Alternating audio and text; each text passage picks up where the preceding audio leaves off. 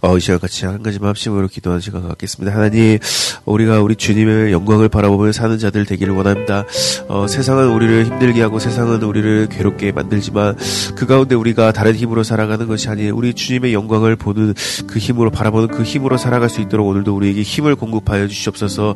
어, 힘이 없는 우리들이 이 자리에 모였습니다. 우리 주님께서 살아갈 힘을 공급하여 주시고 우리 주님 붙잡고 주님의 영광을 바라보면서 기쁨으로 이 땅을 살아갈 수 있는 우리들 될 수 있게 하시옵소서. 같이 기도하겠습니다. 하나님 우리가 주님의 영광 가운데 살아갈 수 있는 성도들 되기를 원합니다. 주님 우리가 내 힘으로 이 땅을 살아가려고 할 때에 이 세상은 너무나도 괴롭고 힘들고 막막하기만 한 어, 그런 아무런 소망이 없는 그런 그런 저주받은 땅임을 우리가 또다시 깨닫게 됩니다. 하지만 우리 주님께 예배할 수 있는 자리를 우리 주님께서 허락하여 주셨고 기도할 수 있는 시간을 주님께서 허락하여 주셨음에 우리가 그것을 감사하며 이 자리를 더욱더 사모하오니 우리 주님 이 자리 가운데 우리 집의 영광을 볼 수 있는 그런 우리들을 되게 하여 주시옵소서. 주님의 영광 예배 가운데 우리 집의 영광을 바라보며 그곳에서 힘을 얻고 그곳을 살아갈 능력으로 이 세상을 기쁘게 살아나갈 수 있도록 힘있게 살아나갈 수 있도록 빛의 자녀로서 살아나갈 수 있도록 오늘도 이 시간 가운데 우리 주님께서 함께하여 주시옵소서. 언제나 주님의 영광 가운데 살아갈 수 있는 그런 우리들 될 수 있기를 원합니다. 어, 주님 우리가 어, 이 세상을 살아갈 때 주님의 힘으로 살아갈 수 있도록 오늘도 힘을 공급하여 주시기를 간절히 구하오니 우리 주님께서 어, 오늘도 기쁨으로 살아갈 힘을 우리 가운데 허락하여 주시옵소서. 네 감사합니다. 예수님의 이름으로 기도드렸습니다. 아멘. 네, 오늘은 마가복음 9장 2절에서 13절까지의 말씀입니다. 네, 같이 교독해서 보겠습니다. 엿새 후에 예수께서 베드로와 야고보와 요한을 데리고 데리시, 어, 데리시고 따로 높은 산에 올라가셨더니 그들 앞에서 변형되사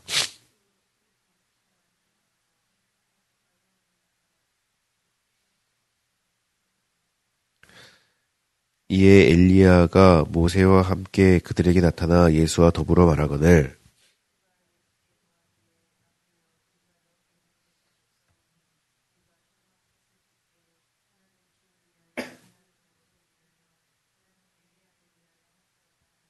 이는 그들이 몹시 무서함으로 그가 무슨 말을 할지 알지 못함이더라.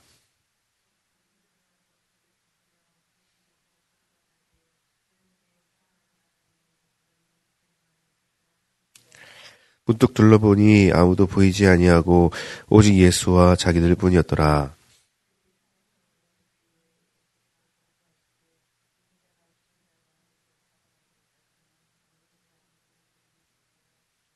그들이 이 말씀을 마음에 두며 서로 문의하되 죽은 자 가운데서 살아나는 것이 무엇일까 하고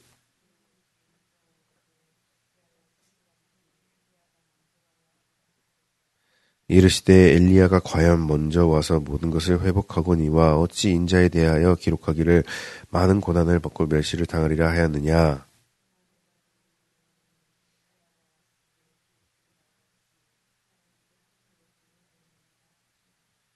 아멘. 네, 오늘은 예수님의 권위를 확증한 변화산 영광이라는 네, 제목으로 같이 말씀을 보도록 하겠습니다. 음, 우선 이 변화산이라고 하면은, 예, 뭐, 유명한 산이긴 한데, 예, 예, 뭐, 사실, 진짜 이름은 아니죠. 이 변화산이라는 이름은 예수님께서 이 산 위에 올라가서서 변화된 모습을 보이셨다라고 해서 변화산이라고 그렇게 알려져 있는 예, 그런 산입니다.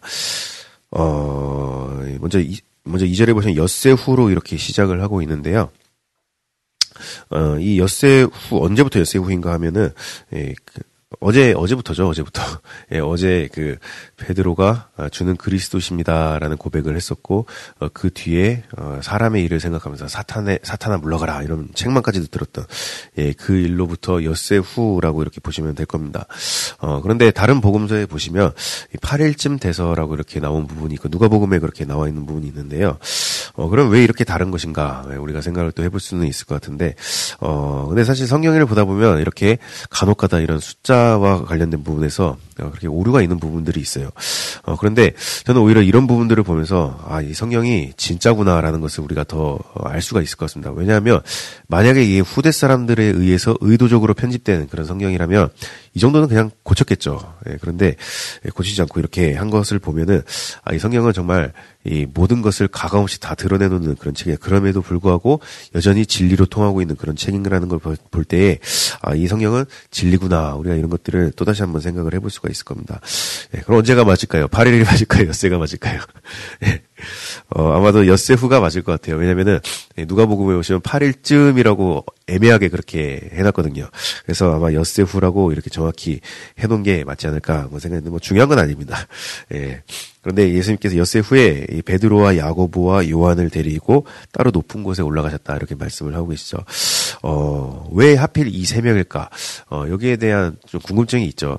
그래서 여기에 대한 많은 해석들도 있는데 뭐, 뭐 어떤 분들은 이 세 명이 가장 먼저 만난 제자들이기 때문에 또 뭐 예수님의 수제자 그룹이기 때문에 어, 뭐또 어, 가장 고난을 받을 그런 사명자들이기 때문에 그래서 미리 영광을 보여주신 것이다. 뭐 이렇게 해석을 하는 부분들도 있고 또 어떤 해석을 보면 예, 이 세 명이 가장 사고뭉치들이기 때문에 따로 떼어놓을 수가 없어서 그랬다. 뭐 이런 해석도 있는 걸로 제가 봤었는데요.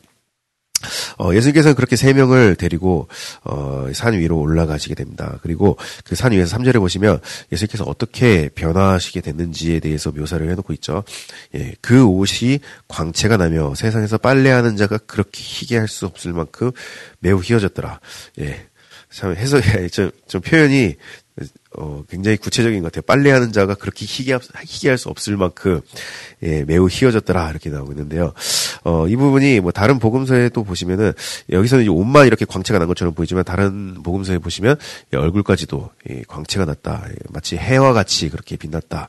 이렇게 말씀을 하고 있는 부분이 나옵니다.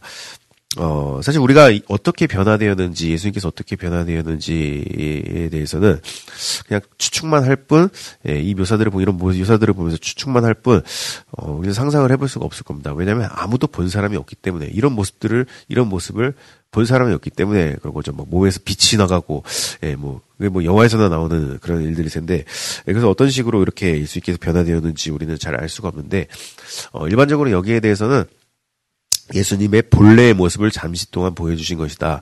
네, 이렇게 말을 하고 있습니다. 어, 예수님께서는 이 땅에 오셔서 완전한 인간의 몸으로 이 땅에 오셨었죠. 예, 그런데 이때 당시에 잠시 동안 하나님께서는 예수님의 원래의 모습을 어, 제자들 가운데 드러내셨다라고 그렇게 영광을 보이셨다라고 이렇게 어, 주로 해석을 하고 있습니다. 예, 그만큼 제자들에게 이 고난을 당하시기 이전에 예, 제자들에게 그분의 영광을 예, 보여주기 위해서 하신 일이라고 우리가 또 그렇게 생각을 해볼 수가 있을 겁니다. 어, 그런데 이 자리에서의 특이점은 여기서, 어, 엘리야와 모세가 함께 그 자리에 있었다라는 겁니다. 어, 왜 하필 엘리야와 모세일까요? 예, 우리가 좋아하는 성경 인물들 많이 있죠. 뭐 다윗도 있겠고 또뭐 예, 여호수아도 있겠고 또 예, 아브라함도 있겠고 예, 우리가 좋아하는 많은 성경 인물들이 있는데 왜 하필 모세와 엘리야인가? 어, 그런데 이 모세와 엘리야는 어, 각자가 어떤 중요한 상징적인 의미를 가지고 있습니다. 어, 먼저 우리가 이 구약 시대의 율법 하면 누구의 율법이라고 하죠? 예, 모세의 율법이라고 말하죠. 예, 모세는 바로 이 율법을 상징하는 사람 중에 사람 대표적인 사람입니다. 그리고 우리가 이 서, 선지자의 대표격으로 알려져 있는 사람은 당연히 엘리야일 겁니다. 어, 그래서 이 둘의 사명을 우리가 생각을 해볼 때, 사명의 관점으로 생각을 해볼 때, 어, 예수님께서는 그런 말씀을 하셨던 적이 있으셨죠. 내가, 예, 내가 율법이나 선지자를 폐하러 온 줄로 아느냐, 완전하게 하러 온 것이다. 이렇게 예수님의 사명에 대해서 말씀하셨던 부분이 있었는데요. 어, 우리가 사명의 관점으로 생각을 해볼 때, 예수님께서는 이, 이전까지의 모세의 사명, 그리고 엘리야 이 선지자의 사명 사명을 그 두 개를 하나로 완전하게 하실 분이다라는 것을 어 예수 그것이 예수님의 사명이라는 것을 우리가 생각을 해볼 때 지금 이 셋의 만남은 어 굉장히 상징적으로도 중요한 의미일 수, 수밖에 없겠구나라는 것을 우리가 다시 한번 생각을 해볼 수가 있을 겁니다. 그래서 7절에 보시면은 어 하나님께서 이 자리에서 말씀을 하시 제자들에게 말씀을 해 주시죠. 너희는 그의 말을 들으라. 이 셋 가운데 이제부터 그의 말을 들으라. 예. 왜냐하면 이전까지는 하나님께서 백성들에게 말씀하시던 방법은 율법 을 통해서 그리고 선지자를 통해서 말씀을 하셨습니다. 그것이 성경이었어요. 이전까지의 성경이었어요. 그런데 어, 하나님께서는 이제 말씀을 하시는 거죠. 그 모든 것들을 완성하시는 분이 예수님이기 때문에 예, 완전하게 하시는 분이 그분이기 때문에 예, 그의 말을 들으라 예, 말씀을 하셨다는 거죠. 그리고 이 세 사람이 예, 사절에 보시면 더불어 말했다 이렇게 말씀을 하고 있죠. 예, 모세와 엘리야 예수님께서 예, 말, 말 대화를 나누는 장면이 나오고 있는데요. 어떤 대화를 나누는지에 대해서는 누가복음에 보시면은 어. 한 줄로 이렇게 나오고 있는 부분이 있습니다. 예루살렘에서 예수님께서 죽으실 일에 대해서 그렇게 말 서로 말을 나눴다고 그렇게 나오고 있거든요. 어, 예루살렘에서 별세하실 일에 대해서 나눴다 이렇게 말을 하고 있습니다. 예. 어, 그런데 그 5절에 보시면 어, 눈치 없이 베드로가 이런 말을 하죠. 라비어 우리가 여기 있는 것이 좋사오니 우리가 초막 셋을 짓되 하나는 주를 위하여 하나는 모세를 위하여 하나는 엘리야를 위하여 하사이다 하니라고 참 눈치 없는 이런 말을 하고 있는데요. 자기가 자기 이런 이야기를 하면서도 왜 이런 말을 했는지를 몰라 모르고 그냥 했어요. 이는 그들이 몹시 무서함으로 그가 무슨 말을 할지 알지 못함이라. 그냥 두려움 가운데 무슨 말을 해야 될지 몰라서 그냥 자기도 모르게 그냥 이런 말을 한 겁니다. 어, 그런데 이게 얼마나 눈치 없는 말인가 어, 생각을 해보면, 먼저는 마치 이 세 사람을, 예, 동급인 것처럼 그렇게 취급을 했죠. 예, 예, 각각의 장막을 하나씩 짓고 우리가 그것을 기념하자라는 식으로 이렇게 얘기를 하는데, 예, 물론 뭐 모세와 엘리야가 대단한 사람들이기는 합니다. 그런데 예수님과 비교를 해볼 때 감히 견줄 수가 없는 그런 사람들이죠. 그런데 마치 동일선상에서 이렇게 이렇게 기념을 해야 될 만한 사람인 것처럼 이렇게 얘기하는 모습을 볼 때, 아, 베드로는 엿새 전까지만 하더라도 예수께서 그리스도시다라고 그렇게 고백을 했던 사람이었는데 어, 참 사람이 이렇게까지 예, 약하구나 이렇게 무지하구나라는 것을 여기서 우리가 볼 수가 있게 되겠고 어, 또 하나는 예수님께서는 지금 그분의 순환에 대해서 계속해서 예고를 하고 있습니다. 예, 어떤 죽음을 맞이할지에 대해서도 어, 지금 죽음에 대해서 최근 들어서 계속 말씀을 하고 계셨잖아요. 그런데 예, 그런 것들을 뒤로 하고 여기가 좋사오니 여기에 장막을 짓자, 초막을 짓자 이렇게 말을 하는 모습을 보는데요. 예, 예, 예수님의 순환에는 관심이 없는 거죠. 그죠? 예, 영광, 영광에만 관심이 있는 겁니다. 어, 그런데 사실, 어, 어떻게 보면 이게 우리들의 모습이지 않을까, 또 우리가 이런 생각을 해볼 수가 있을 것 같아요. 예, 우리가 이 지옥 같은 세상을 살아가고 있다가 이 교회에 나와서 예배를 드리다 보면은 어 참 이곳이 너무 좋을 때가 있죠. 예배가 너무 좋고 기도가 너무 좋고 그냥 여기서 눌러 앉아 버리고 싶을 때가 한둘이 아닐 겁니다. 예, 그냥 여기에 집을 짓고 예, 그냥 여기서 살았으면 하는 그런 마음이 우리에게 들어올 때가 있는데 어 하나님께서는 그렇게 두지 않으시죠. 어, 우리를 다시 그 지옥 같은 세상으로 내보내십니다. 어 만약에 하나님께서 우리를 여기에 그렇게 예, 두고 두실 계획 생각이셨다면은 그냥 여기서 살게 하실 생각이었다면은 교회를 굳이 이런 도심 가운데 지으실 필요가 없으셨겠죠. 예, 그런데 하나님께서는 예, 이 교회를 산 속에다 지은 것이 아니라 그곳에서 수도승으로 그렇게 완전히 구별 세상과 물리적으로 구별된 삶을 살도록 그렇게 말씀을 하신 것이 아니라 이 세상 가운데 이 도심 가운데 교회를 세워 놓으시고 예, 우리가 이곳에서 이 도심 도심에서 예, 사명을 감당하도록 그렇게 하셨다는 것을 우리가 다시 한번 생각 을 해보시면 해보면 좋을 것 같습니다. 그래서 우리가 이 교회에 나와서 하나님의 영광을 바라보면서 그분의 영광을 찬양하고 예, 그것을 큰 은혜를 받고 그 살아갈 힘을 얻게 된다면 그것으로 교회에 머무르려고 하는 것이 아니라 이제 그것으로 구별된 삶을 살아갈 수 있도록 빛의 자녀다운 어둠뿐인 세상에서 빛을 비추며 살아가는 그런 자녀로 빛의 자녀로 살아갈 수 있도록 그것이 우리들의 사명이라는 것을 우리가 이 부분에서 다시 한번 기억을 해볼 수 있으면 좋겠습니다. 어, 그리고, 예, 뭐, 7절에 보시면 아까 전에 나눴던 부분이죠. 마침 구름이 와서 그들을 덮으며 구름 속에서 소리가 나네, 나되 이는 내 사랑하는 아들이니 너희는 그의 말을 들으라 하는지라. 예, 주로 성경에서 이 구름이 나온다라고 하면은 예, 주로 하나님의 영광을 상징을 한다는 것을 우리가 어, 생각을 해볼 수가 있을 거예요. 어, 뭐 예수님께서 구름 타고 오신다 뭐 이런 말을 할 때 뭐 진짜로 구름을 타지는 않으시겠죠. 예, 구름은 뭐 수증기입니다. 수증기 이걸 탈 수도 없어요. 예, 그런데 예, 그렇게 말씀을 하시는 것은 성경에서는 이 구름에 대해서 말씀을 하실 때 주로 하나님의 영광을 나타내기 때문에 그렇다는 겁니다. 그래서 예수 하나님의 영광 가운데 오신다. 우리가 그렇게 받아들일 수가 있겠죠. 여기서도 마찬가지로 하나님의 영광 가운데 그 제자들에게 말씀을 하시는 겁니다. 이는 내 사랑하는 아들이니 너희는 그의 말을 들으라. 예, 그분이 참 메시아라는 것을 다시 한번 그들에게 강조를 해주고 있는 거죠. 어, 그래서 우리가 이 변화산에서 왜 하나 예수님께서 왜 이런 변화된 모습을 이 제자들에게 보이셨는가? 뭐 물론 여러 이유들이 있을 수 있겠지만 우리가 그 이유들에 대해서 정확하게 알 수는 없겠지만 어, 이제 앞으로 이 제자들은 고난을 당해야만 합니다. 예수님의 고난과 함께 그, 그 이후로 이들, 이들에게도 큰 고난이 기다리고 있죠. 어, 하지만 하나님께서는 그 고난을 그냥 생으로 다가라고 하시는 것이 아니라 예, 그들 가운데 영광을 보여주시면서 진짜 참 영광을 보여주시면서 어, 너희들이 바라봐야 할 것이 무엇인지 이 땅에서의 그런 지옥 같은 그런 고난 같은 삶을 너희들이 바라보면서 거기에 붙잡혀 살아야 되는 것인지 그것이 아니라면 진짜 영광을 본 사람으로 이 땅을 살아가야 할 것인지 어, 하나님께서는 그것을 위해서 아마도 이 제자들에게 이 변화된 모습을 보이지 않으셨는가 우리가 그 부분을 또 생각을 해볼 수가 있을 것 같습니다. 어 그리고 예 그래서 구절에 보시면 이제 그들이 산에서 내려오고 있는데요. 어, 이제 예수님께서 이 말에 대해서 아직 다른 사람한테 말하지 말라고 하죠. 어, 예수님께서 죽은 자 가운데서 다시 살아나실 때, 부활하시기 전까지는, 예, 아무에게도 말하지 말라라고 그렇게 말씀을 하십니다. 예, 아마도 뭐 이런, 이런 상황에서 이 영광스러운 모습들을 전하게 된다면, 어, 더 큰 혼란이 일어날 수밖에 없겠죠. 예, 그래서 아마도 그렇게 말씀을 하신 것 같고요. 예, 그, 근데 11절에 보시면, 어, 제자들이 예수님께 물어봅니다. 어찌하여 서기관들이 엘리야가 먼저 와야 하리라 하니까 이렇게 말을 하는데요. 어, 이 서기관들이 왜 이런 말을 했을까? 이것은 말라기 예언에 보면 우리가 잘 나와 있죠. 말라기 보시면은 보라 여호와의 크고 두려운 날이 이르기 전에 내가 선지자 엘리야를 너희에게 보내리니 그가 아버지의 마음을 자녀에게로 돌이키게 하고 자녀들의 마음을 그의 아버지에게로 돌이키게 하리라 돌이키지 아니면 두렵건대 내가 와서 저주로 그 땅을 칠까 하노라 하시니라. 예, 이게 말라기가 마무리되는 말씀이었습니다. 예, 그래서 선지 마지막 선지자를 통해서 하나님께서 하셨던 말씀이 주셨던 말씀이었는데 어 그래서 어, 이 말은 다른 말로 보면은 그런 거죠. 이 심판의 날이 이르기 전에 그 크고 두려운 날이 이르기 전에 예, 바로 메시아가 이 땅에 오기 전에 예, 하나님께서 선지자 엘리야를 이 땅에 보낼 것인데 그를 통해서 먼저 자녀들을 돌아오게 할 것이다.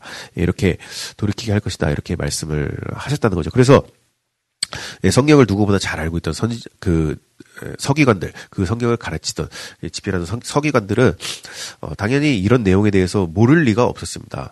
그래서 이 유대인들은 어, 메시아를 기다리면서 동시에 엘리야를 기다리고 있었던 거죠. 네, 왜냐하면 엘리야가 네, 말씀대로라면 엘리야가 먼저 오고 그 다음에 예수님이 그 다음에 메시아가 오는 것이 그것이 가장 말씀대로 이루어지는 예언이 이루어지는 일이기 때문에 그들은 메시아를 기다리기 때문에 그렇기 때문에 엘리야를 기다리고 있었다. 어, 그런데 제자들이 봤을 때 지금 엘리야는 뭐 조금 전에 왔죠. 조금 전에 조금 전에 이 산 위에서 잠깐 보고 말았는데 그럼 말씀이 틀린 것이 아닌가 이렇게 생각을 할 수밖에 없잖아요. 분명히 성경대로라면은 엘리야가 먼저 와서 이 땅을 정화시키고 그 다음에 메시아가 오시기로 했는데 그런데 예수님께서 메시아라고 말씀을 하시면서 왜 엘리야가 먼저 오지 않은 것인가 이렇게 혼란스러울 수가 있을 겁니다. 근데 예수님께서 여기에 대해서 이렇게 말씀을 하시죠. 엘리야가 왔을 때 기록된 바와 같이 사람들이 함부로 대하야 되니라 하시니라. 예, 바로 예수님께서는 엘리야를 네, 세례 요한이라고 이전에도 말씀을 하셨었는데, 예, 그 부분을 다시 한번 말씀을 해주시는 거죠. 어, 예수님을, 예수님을 예비하기 위해서, 예수님의 길을 예비하기 위해서, 하나님께서는 엘리야로서, 세례, 엘리야의 영으로서 세례 요한을 이 땅에 보내십니다. 그런데, 에, 그래서 그를 통해서 사람들을 회개케 하시려고 하였지만, 사람들이 그를 함부로 대했죠. 에, 그죠? 이 어린 아이의 그런 재롱잔치의 제물로서 그런 안주거리로 죽임을 당하는 그런 허무한 일을 우리가 보게 됐었죠. 예, 하지만 그것이 바로 하나님께서 네, 허락하신 일이고 또 말씀이 이루어지는 일이라는 것을 어, 다시 한번 이렇게 말씀하신 부분들을 우리가 볼 수가 있을 겁니다. 어, 그래서 오늘 예, 묵상할 부분은 어, 뭐 여러 가지로 우리가 묵상을 해볼 수 있겠지만 음, 우리가 이 교회에 나와서 예, 하나님의 영광을 바라보면서 그분의 영광 가운데 큰 은혜를 받고 살아갈 때에 우리가 여기서 머무르려고 하는 것이 아니라 우리가 이 받은 은혜를 들고서 이 세상으로 나갈 수 있기를 그래서 이 세상에서도 어, 이전 이전과는 다른 삶을 살아나가 살아갈 그런 힘으로 에, 구별된 삶을 살아갈 수 있기를 우리가 그것을 다시 한번 묵상해 볼 수 있는 시간이 될 수 있으면 좋겠습니다. 한 5분 정도 묵상하신 뒤에 같이 기도하는 시간 갖겠습니다.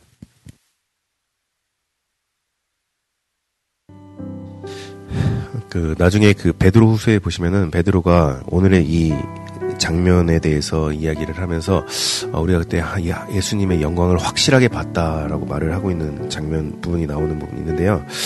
어, 이 사명자들이 그 사명을 감당할 수 있는 이유가 있다면 그것은 어, 하나님의 영광을 받기 때문에 주님의 영광을 본 자들이기 때문이라는 것을 예, 우리는 다시 한번 생각을 해보면 좋을 것 같습니다. 그래서 우리가 어, 교회에 나와서 가장 먼저 구해야 할 것이 있다면 어, 그분의 영광을 우리가 볼 수 있기를 예, 그 은혜를 우리가 경험할 수 있기를 그것을 통해서 이 땅에서 우리가 사명을 감당하는 사람으로 살아나갈 수 있기를 우리가 그것을 구해야 되지 않을까 오늘 말씀을 통해서 우리가 다시 한번 생각을 해볼 수가 있을 겁니다. 그래서 이 시간 기도하는 것은 하나님 우리가 주님께 주님의 영광을 보기를 구하는 자들 되기를 원합니다. 주님께 은혜를 구하는 자들 되기를 원합니다. 그것은 나의 어떤 기쁨을 위해서가 아니라 나의 어떤 만족감을 위해서가 아니라 우리 주님께서 맡기신 일을 위하여 우리 주님께서 이 땅에 이루실 일을 위하여 우리가 그것을 힘있게 이뤄낼 수 있도록 우리 가운데 주님의 영광을 나타나여 주시옵소서 주님의 은혜를 우리 가운데 크게 부어 주시옵소서 같이 기도하겠습니다. 하나님 우리가 이 땅을 살아갈 힘이 부족하고 이 땅에서 주님의 사명을 감당할 힘이 부족한 능력이 부족한 그런 우리들님을 주님 이 자리에서 고백을 합니다. 하지만 그렇기 때문에 우리 주님의 힘이 필요합니다. 우리 주님의 영광을 우리 가운데 비춰주시옵소서 주님의 은혜가 우리에게 절실히 필요한 자들임을 주님 우리가 고백하오니 우리 주님께서 우리에게 힘을 허락하여 주시고 이 땅을 주님의 뜻을 따라서 살아갈 수 있도록 주님의 사명을 감당하며 살아갈 수 있도록 우리 가운데 언제나 함께하여 주시옵소서 우리 주님께서 우리 가운데 역사하실 때 그것이 우리에게 힘이 되고 그것이 우리에게 능력이 되고 그것을 우리가 이 땅을 사명을 감당하며 살아갈 수 있다는 것을 우리 주님께서 지금까지 우리에게 알게 하셨음을 주님 우리가 돌아봅니다 주님 우리가 주님께 힘을 구하오니 우리 주님 우리 가운데 역사하여 주시옵소서. 우리에게 큰 힘을 불어넣어 주시옵소서. 사명을 감당할 힘을 없는 자들이라면 주님 우리에게 사명 그 사명을 감당할 힘을 잃어버린 자들이 있다면 주님 그 가운데 우리 주님의 은혜를 다시 한번 깨닫게 하여 주시옵소서. 주님 말씀을 통해서 기도를 통해서 예배의 자리를 통해서 우리 주님의 영광을 바라보면서 그것으로 힘을 얻고 그것으로 주님께서 맡기신 그 사명을 온전히 수행해낼 수 있는 그런 귀한 교회와 그런 귀한 공동체 될 수 있도록 우리 주님께서 오늘도 우리 가운데 함께하여 주시옵소서. 우리 교회 가운데 함께하여 주시고 공동체 가운데 함께하여 주시기를 주님 간절히 구합니다. 우리 주님께서 언제나 그 주님의 은혜를 우리가 바라보며 사는 것을 기뻐할 수 있는 자들 될 수 있도록 그것으로 주님의 일을 감당하는 것을 기뻐하는 자들 될 수 있도록 언제나 우리를 그 귀한 길로 인도하여 주시기만을 주님 간절히 구합니다